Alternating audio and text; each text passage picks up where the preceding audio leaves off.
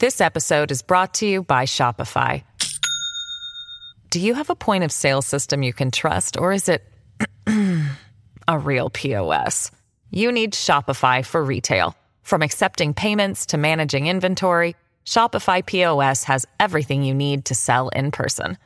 Go to shopify.com slash system, all lowercase, to take your retail business to the next level today. That's shopify.com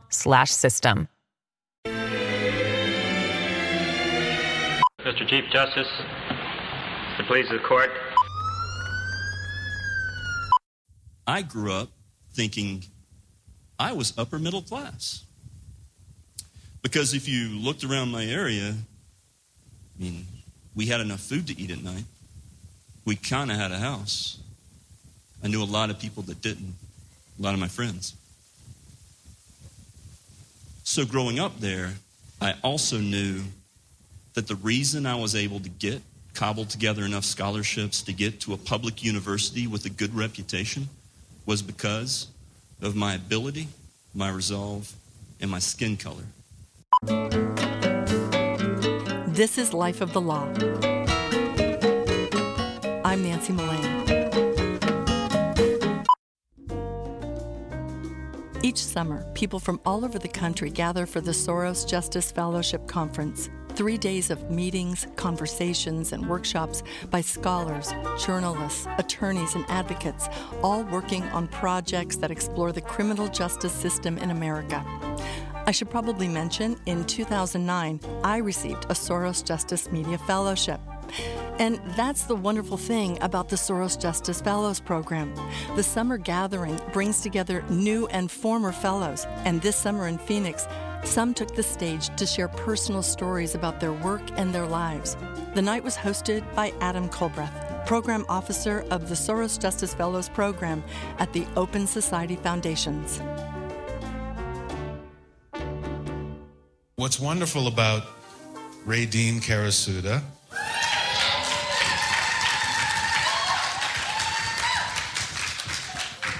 is that you all know that sometimes the truth hurts, right?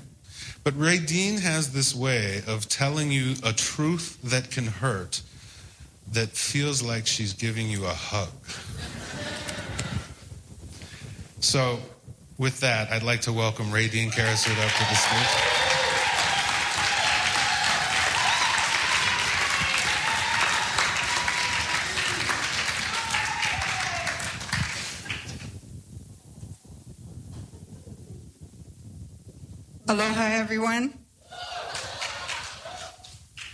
Um, first of all, I want to acknowledge the native peoples of this land and thank them and their ancestors for giving me the blessing of being able to, to talk here.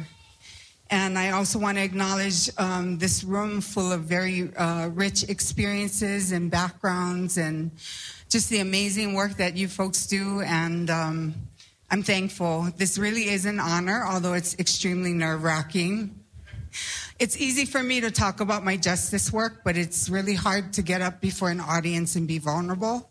A lot of it has to do with uh, a lot of us were raised to kind of not tell our stories, right?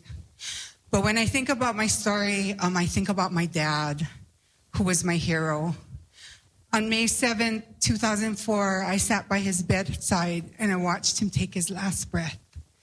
And you know, for for a number of years after that, I was really traumatized by that vision until somebody said, How lucky you were, RaeDeen, to see him take his first breath in heaven. And that changed the perspective. And isn't that like stories for us, right? As far as I'm concerned, I'm made up of all of my experiences, but I'm also made up of the stories that I tell and the stories that have been told to me. And the reason why my father was my hero is because we were so alike. And many of, um, for, for a lot of our journey, we banged heads. But I want to tell you that on May 7, 2004, when I was with him and I was privileged to sit by his bedside when he passed away, I want to tell you that that was a miracle. Because there was a time, about 15 years, that we didn't talk. You know, when I was um, growing up, my father used to tell me stories about how he was growing up um, and how he was growing up in a predominantly Japanese neighborhood. Um, my grandmother uh, her parents immigrated from China to work on the plantations in Hawaii. She crossed that racial line when she married my grandfather, who was Hawaiian. They were both the first in their family in the early 1900s uh, to just take a bold step and do what was unpopular at the time.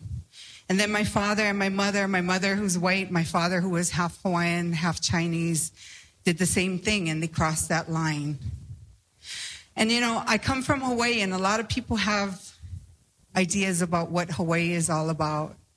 Um, it really is positioned as a paradise, and um, it really isn't for a lot of people.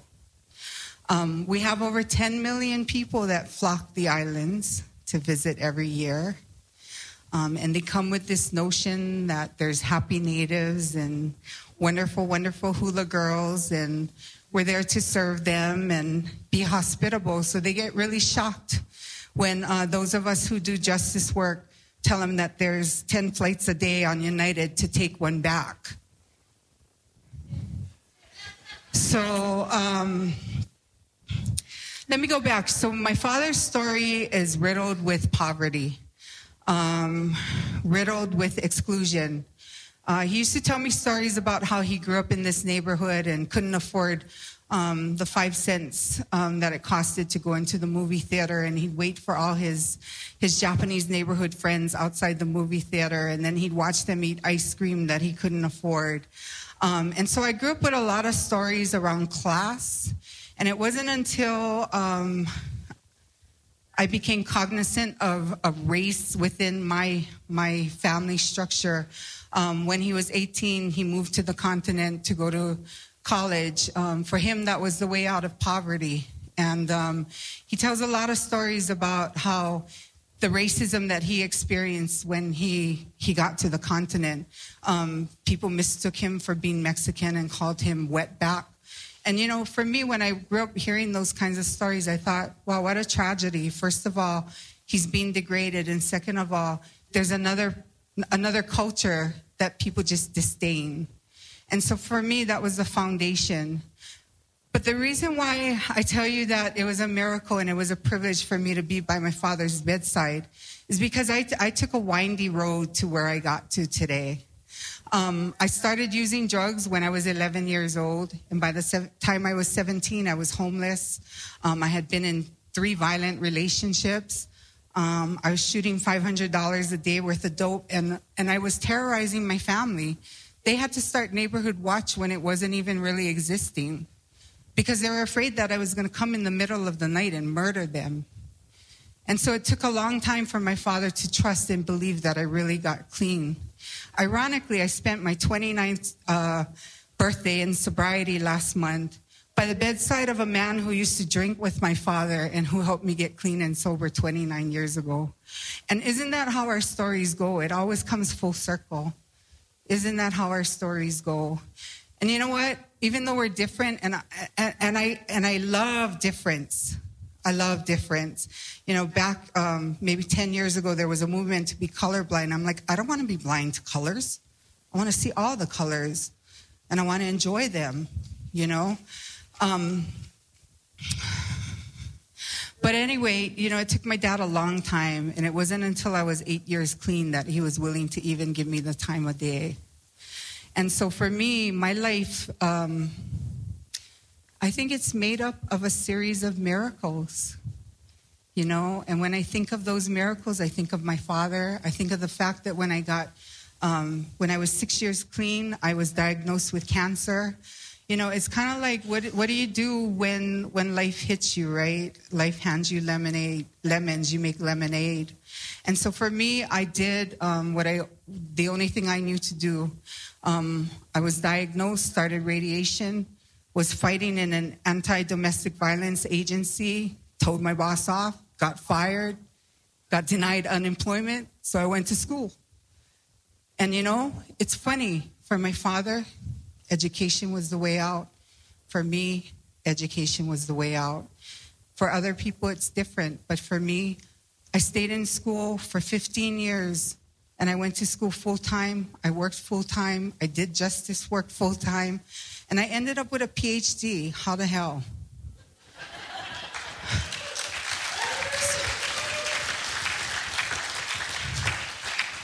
But you know, I didn't do it alone. There's no way I could have done it alone.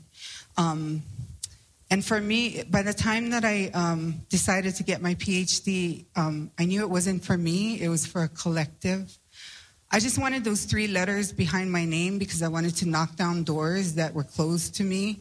And since then, I have. But you know what? The bottom line is until everybody else around me has access, it's not worth anything.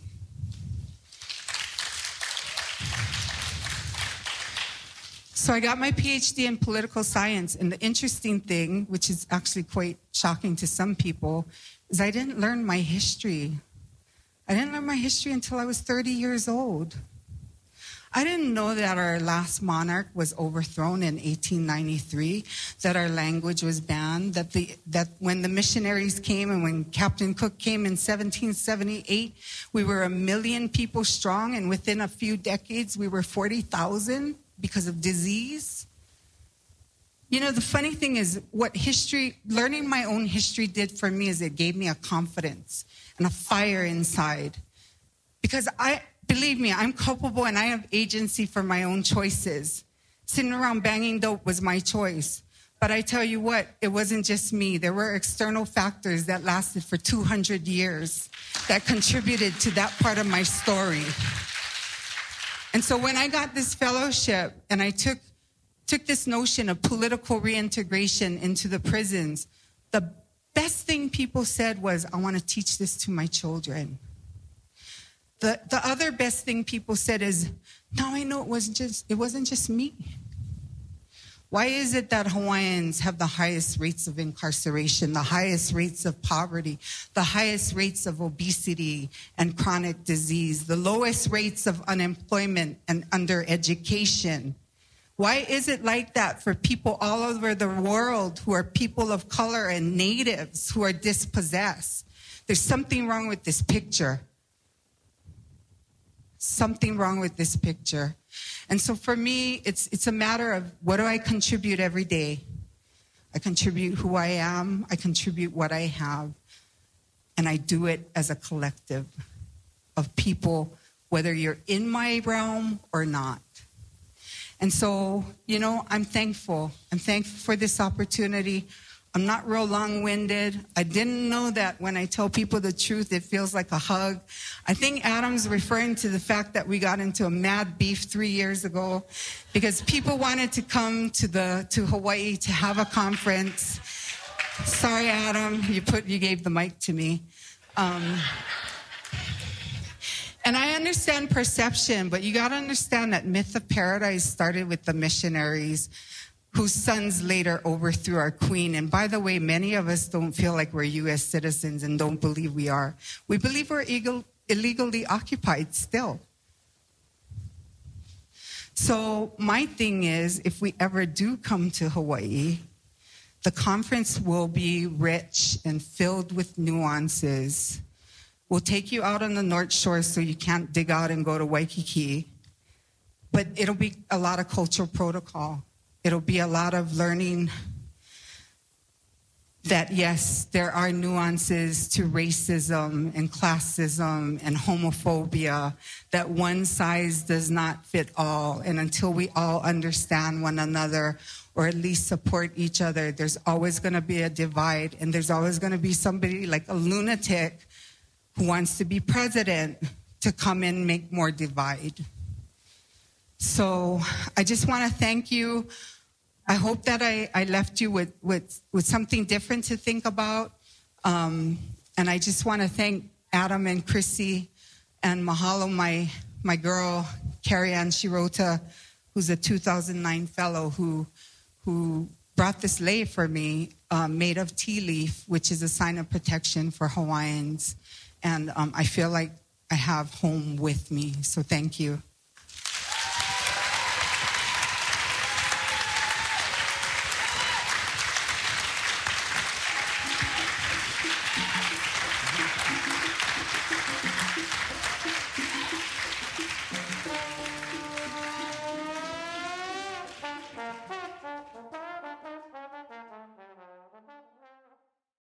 This episode is brought to you by Shopify.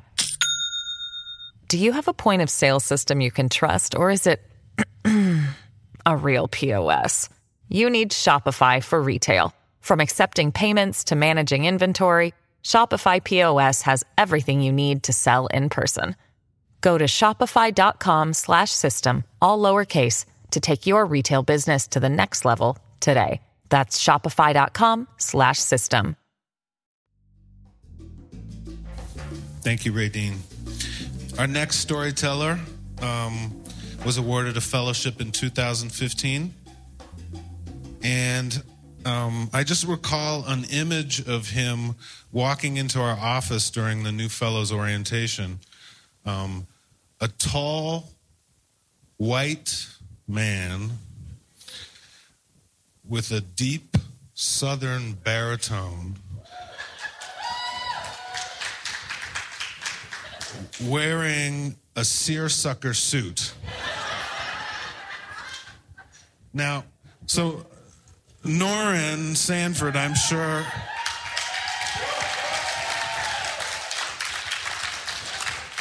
Hold on, Noran, before you get up here, I uh, just have to. Um, what I appreciate about Noran is, as a white Southerner wearing a seersucker sh- suit, you offer the opportunity to challenge some, say, stereotypes. Um, you challenge the stereotypes that I have in the person that you are, and just as importantly, in the work that you do, which is radically transformative. Um, so, Noran Sanford.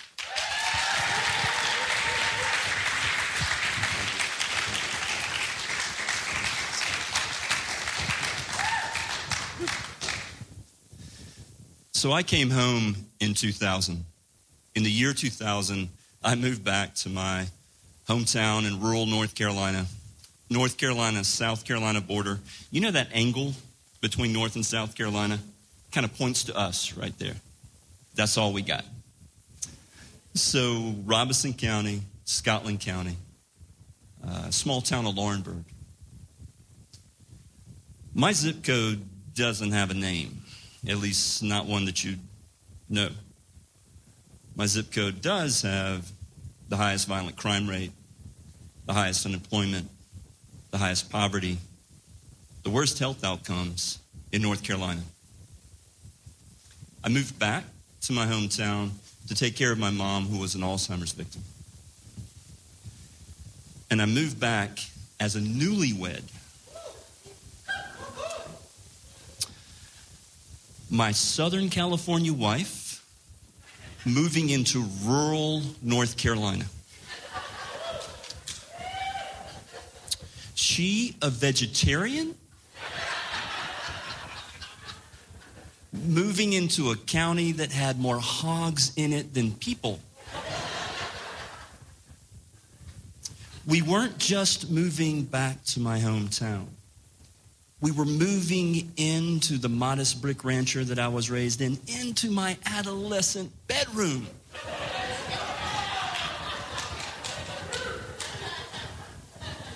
Still had posters on the wall Black Flag, Public Enemy.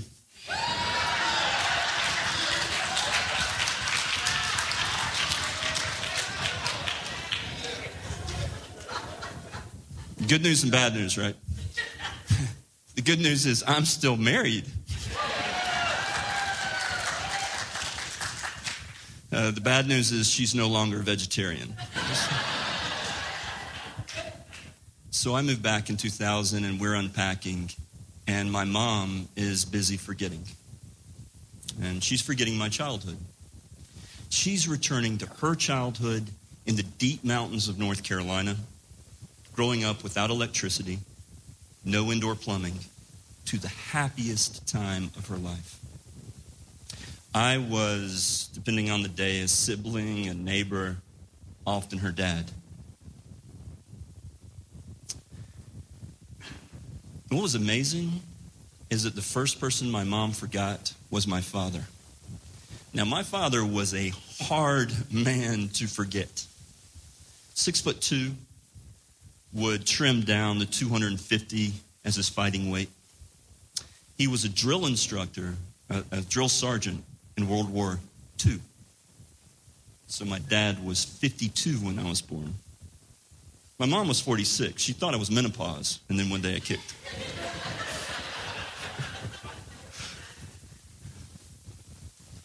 so my dad had a great sense of humor. He was life of the party. He was loud. He was life of the party. The parties often involved law enforcement and alcohol, not in that order. To give you a, sense of that, we had a family pet that was an African parrot that was given to my dad to settle a debt. And the African parrot somehow, while living at my house, had developed a significant drinking problem. And so, at one of these legendary parties in Laurinburg, my parrot, my family pet, stumbles out of the backyard into the neighbor's bushes and is cursing loudly. When the Laurinburg Police Department is called out and arrests my family pet. So I am so Scott Irish that I had a family pet arrested for a drunken disorderly.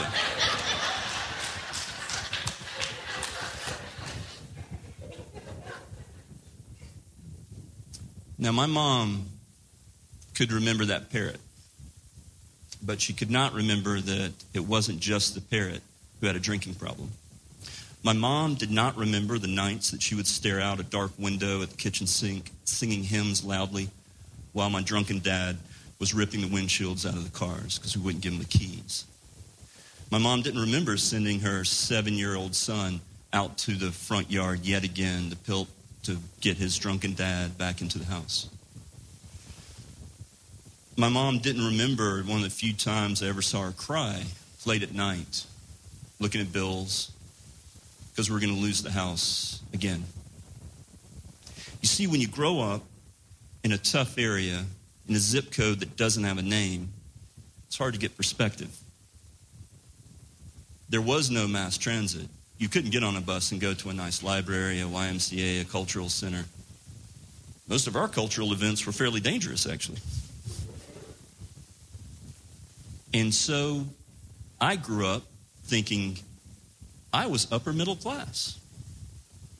Because if you looked around my area, I mean, we had enough food to eat at night. We kind of had a house. I knew a lot of people that didn't, a lot of my friends. So, growing up there, I also knew that the reason I was able to get cobbled together enough scholarships to get to a public university with a good reputation was because of my ability, my resolve, and my skin color. Not in that same order. Because where I was, I had a lot of friends, didn't have that same opportunity. So you go to college, start to learn things. First thing I learned is that I was not upper middle class. so I did learn to speak differently. I did learn to eat differently. I did learn to carry myself differently in order to get access to the opportunity that I needed. And so when I got back in 2000, I was able to unpack some of that privilege. I was able, as a newly minted mental health therapist, to begin working in our area. You see, when I came back to take care of my mom, she'd forgotten a lot.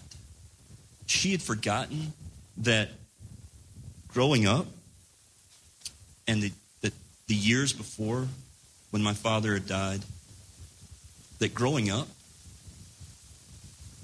my dad was hunted by the need for us to have better than he had.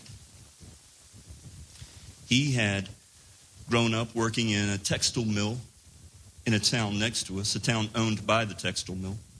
And he wanted us to be better than those factory bats. Factory bat, poor person working in a textile mill in the South. He wanted us to be better than all those people. So, as a white guy growing up in a region where I was not the majority, I could not have my African American or Native American friends in my yard. So I was raised to be a racist. My mom didn't remember that from age five, I had a lot of debates with my father.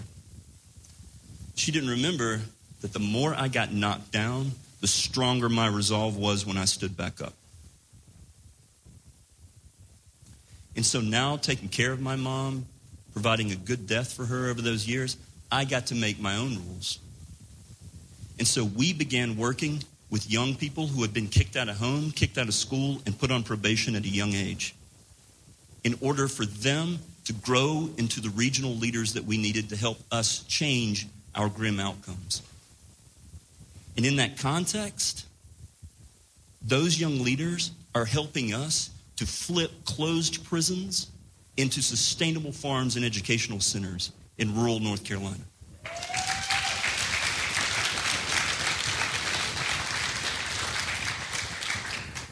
And so now, those Native American, African American, Latino, and Caucasian young leaders come to my home as we work together. I have truly come home. Thank you.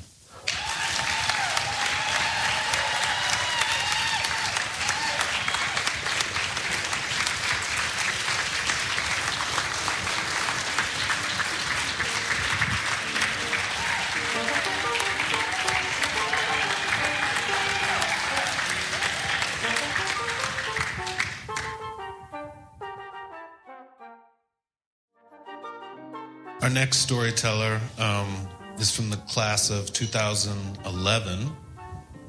And, you know, 2011 is not a long time ago, but we periodically, you know, don't hear from fellows in a while, wonder where they are. Um, and a few months ago, I got a email from one of our colleagues at OSF in the communications department, and he said, um, Do you have a fellow named Jacinta Gonzalez? And I said, Well, yeah, she received a fellowship. Um, he said, Can you take a look at this link? So I click on this link to the the daily news in the United UK publication, and I click on the link, and it says Soros fellow arrested for chaining herself to truck on highway that leads to Trump rally in Arizona.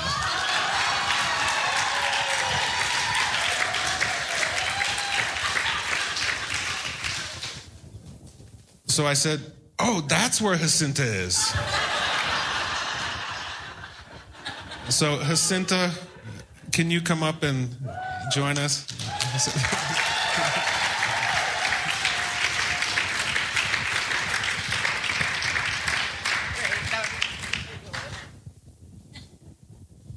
Great. Now everyone who doesn't know will Google it. So thanks, Adam. Um, so just a couple of months ago, I got my first apartment in a very long time. I decided, uh, in my full judgment, to move to Phoenix, Arizona, um, in the middle of the summer. And I opened the door to my apartment, which I had only gotten because I was pushed and pushed and pushed by many friends. I slept on many couches, borrowed several trailers, uh, used some guest bedrooms, and kind of refused to accept that I had to get my own place. Um, but finally I did. And I walked in and I looked around a very empty, empty place with just my suitcase. And I was like, shit, now what do I do? So the first thing I did is I turned down the AC because it's Arizona and I thought, I have central AC, finally. And, you know, I was barely getting adjusted to the, to the Arizona heat, but I had gotten a, a good trial run. Um, I moved to Arizona from Sonora, Mexico, where I had just spent about a year uh, working on a campaign that was very dear to my heart. Um, in just a year, I practically was in a car for about 45,000 kilometers we would just drive every day up and down the river um, the Sonoran River because the third largest copper mine had had one of the worst environmental disasters in mining history in Mexico, contaminating the river for over 30,000 people. And so for a whole year, we would drive up and down and talk to people. They would put up their babies and see, see, see the marks? People were starting to get all sorts of diseases because of the contaminated water in that process, I really started to push, well, what, what am I capable of? You know, when I first got the call about this campaign, I was told, well, we've been trying to get people to do it, but it's, it's Grupo Mexico. It's the second largest man, richest man in Mexico. No one wants to confront this company. And I said, well, that sounds fun. That sounds like a good challenge. Why don't we go there? And in the process, I kept thinking about crisis. Who creates these crises? And then who pays for them? This mine basically got the worst fine in this history of Mexico. It was only 0.03% of their profits. Yet communities were continuing to organize, and I felt terrified and thrilled at the same time. And I watched myself respond to this crisis. I watched myself sort of deal with the heat, this car, these 40,000 kilometers, no AC. And I thought, ah, I'm tough, I'm hard, I can do this. And I started to realize that it became part of a cycle of responding to crisis. We need to be able to create and we need to be able to push our own boundaries time and time again.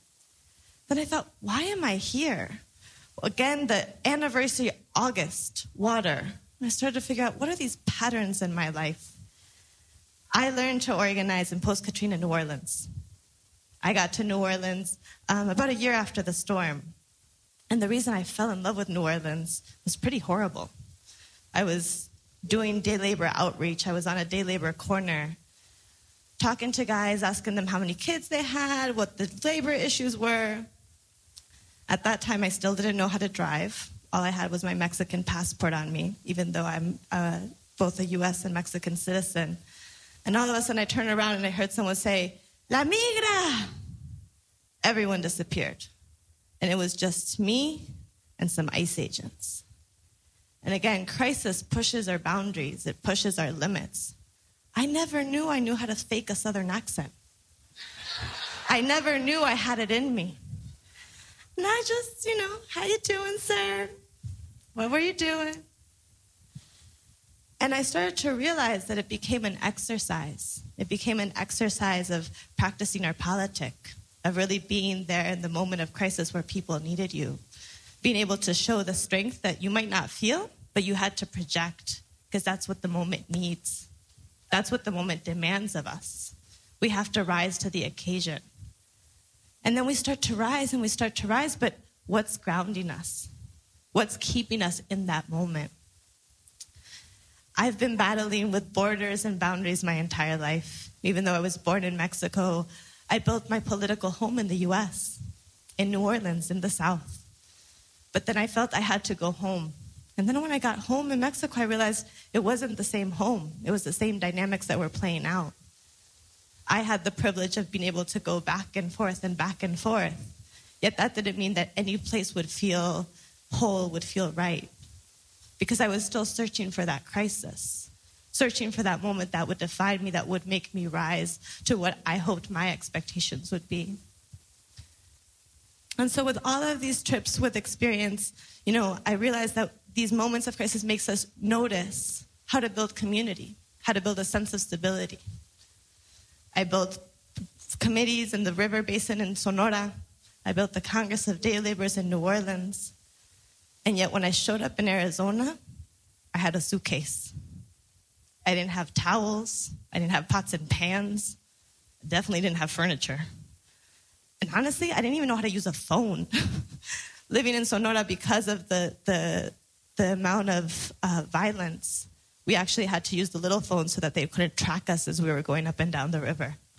We had to make sure that people, the company, wouldn't be able to monitor our phones, monitor our computers.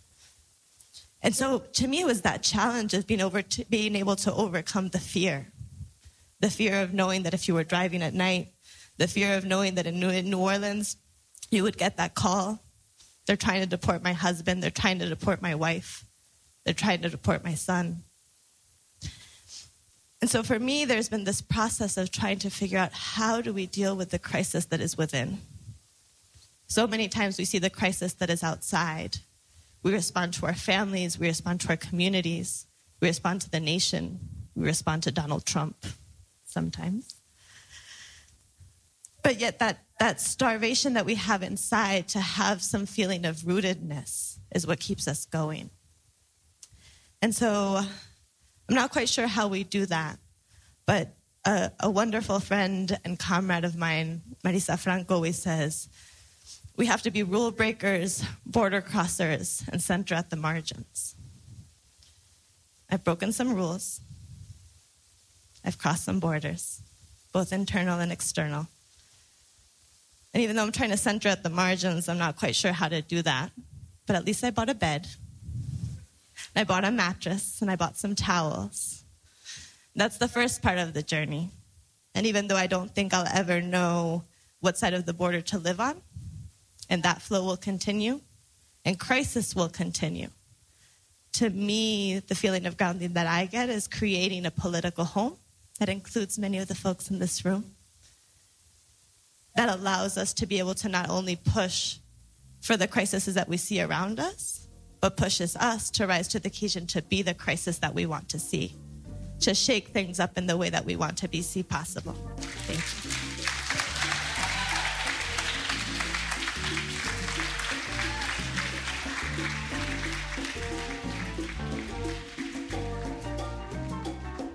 Live Law Phoenix was held at the 2016 summer gathering of the Soros Justice Fellows.